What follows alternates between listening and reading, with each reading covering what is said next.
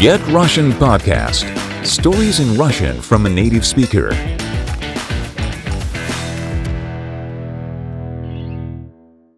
Всем привет! Вы слушаете подкаст для тех, кто изучает русский. Here comes the podcast. Не забудь подписаться на страницу подкаста по ссылке в описании. Тебе будут доступны текстовые расшифровки всех выпусков с ударениями и произношением. Многие из нас любят круассаны. Но почему они так называются? Как и многие другие слова, связанные с кулинарией, это название пришло в Россию из Франции, собственно, как и сам круассан. На французском языке слово «круассан» означает «растущий».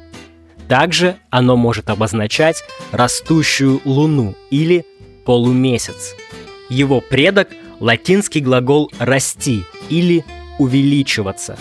От него произошло много других слов в разных языках, например, музыкальный термин «крещендо», который мы взяли из итальянского. Он обозначает повышение громкости, то есть нарастание звука. Отсюда же пришло слово «креативный». Это логично. Творчество всегда связано с развитием, ростом и созданием чего-то нового. Первые круассаны были созданы не во Франции. Скорее всего, их придумали в Австрии.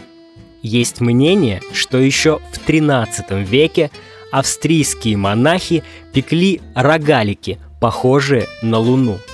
По другой версии, первые булочки в форме полумесяца испекли жители города Вены, чтобы отпраздновать снятие турецкой осады в 1683 году.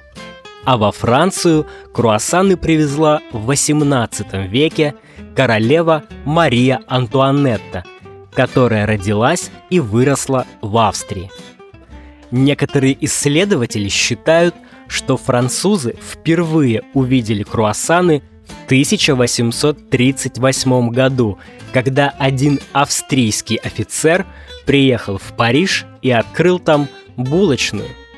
Жителям Парижа понравилось лакомство, которому они решили дать имя в честь растущей луны. Не случайно французы называют такую выпечку венскими сладостями. В следующий раз, когда ты купишь круассан, ты будешь знать историю этого слова и вспомнишь австрийских монахов и растущую луну. Не забудь подписаться на страницу подкаста по ссылке в описании. Тебе будут доступны текстовые расшифровки всех выпусков с ударениями и произношением. Спасибо за внимание и до новых слов!